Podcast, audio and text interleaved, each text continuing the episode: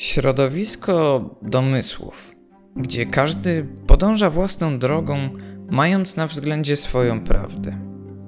Trudno jest po omacku szukać, czyli kierując się pogłoskami zasłyszanymi gdzieś i od kogoś.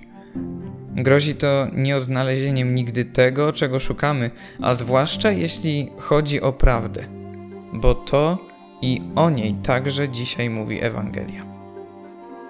Heroda niepokoiły wieści dotyczące Jezusa. Dlaczego?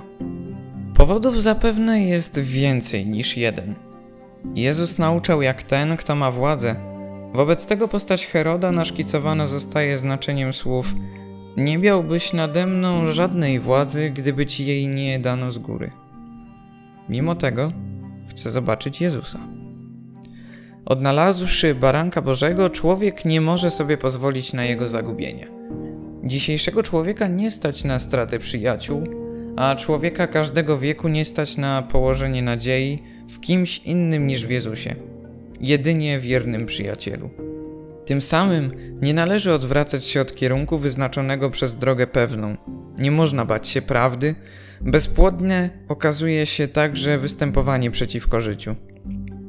Nadzieja zawiedzie na pewno, kiedy stanie się nią dla człowieka ktokolwiek, cokolwiek innego niż wola Boża. Tę rzeczywistość ukazuje pierwsze czytanie. Ludzie będą siać w płaczu, lecz powrócą bez owoców pracy. Jeść będą, lecz się nie nasycą nigdy. Woda nie dosięgnie pragnień ludzkiego serca, a praca będzie niegodna, podejmowana ostatecznie tylko dla niej samej. Gwiazdą nadziei na drogach Kościoła XXI wieku jest święty ojciec Pio. Zżyty z przyjacielem, to jest zjednoczony z Jezusem aż po rany, na rękach, stopach i w boku. Stygmaty. On zbudował pałac własnego wnętrza, w którym czci doznał sam Bóg. Droga krzyżowa jest drogą ucznia Chrystusa. Jej ukończenie wymaga absolutnie każdego wysiłku, jaki można włożyć w podążaniu nią. Nie inną drogę proponuje nam, nam dzisiaj Chrystus. Po nieznacznym skarceniu dostąpią dóbr wielkich.